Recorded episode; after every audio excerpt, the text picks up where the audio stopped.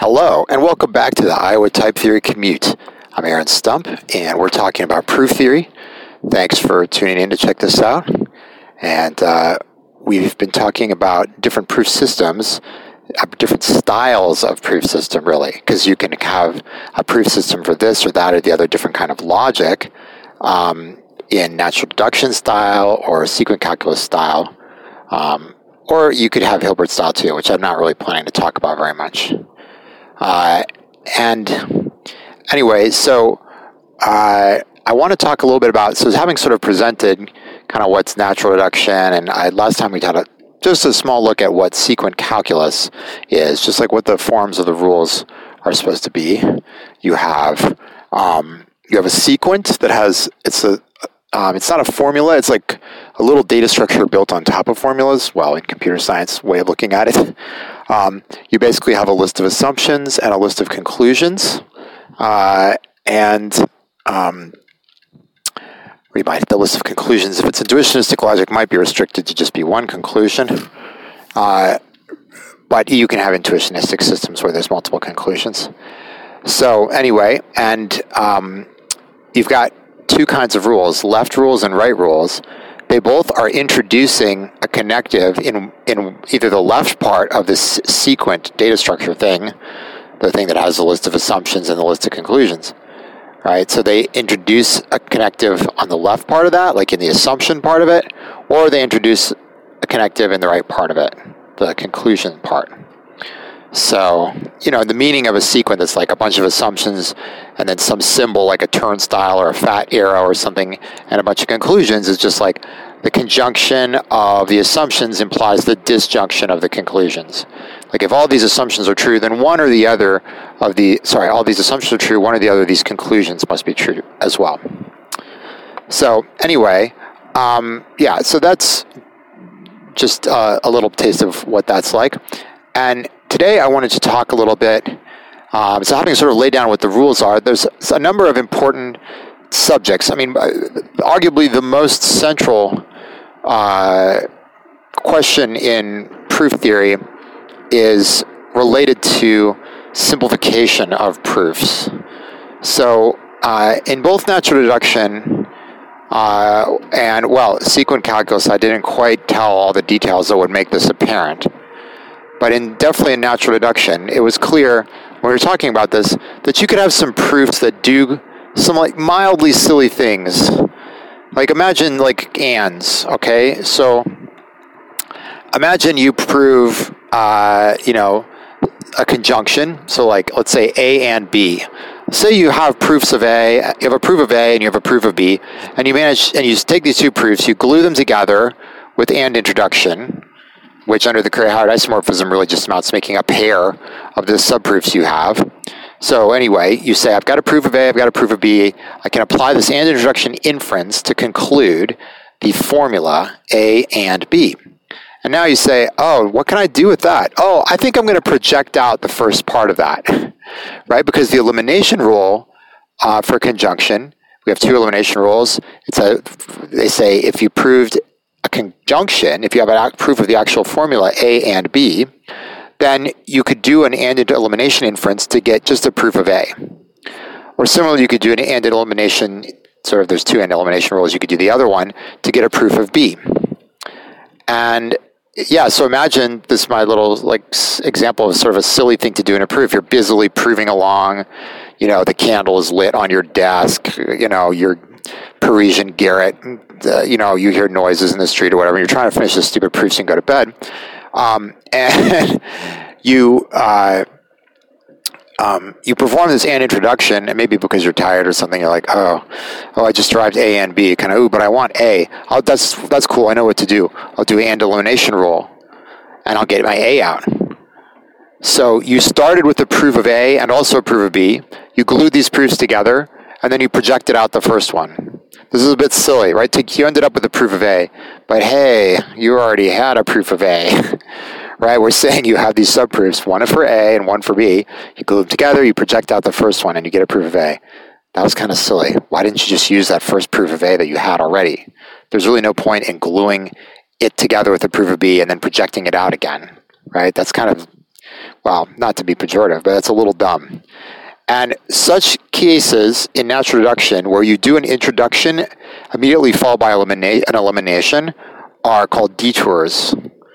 So the proof is kind of, it's sort of flabby. It really doesn't need to do that. There's a shorter, more direct way. Well, okay, I'll be careful. There's a more direct way to get what you want. And in the case of the and, in the and case, the way is definitely shorter. I had, if I compare, you know, let's think about ways to prove A. I was saying I have a proof of A already, so there's that. And then I could do this proof where I combine my proof of A with the proof of B and do one new inference of and introduction, and then I do an and elimination inference. Well, that thing is definitely longer, right? So that's kind of, there's really no point to that. Um, and the first proof is surely to be preferred. Now, as we'll perhaps be able to mention this time, or maybe it'll be the next time, when it comes to implication, though, um, getting rid of a detour with an implication may actually give you a bigger proof. But it gives you a bigger proof that's in some sense less complex. Um, so that's that's we'll try to get into that. Um, but mostly, yeah. So we we have these detours again. What's a detour? You perform an introduction and then immediately perform an elimination. Um, for another example, like take an OR.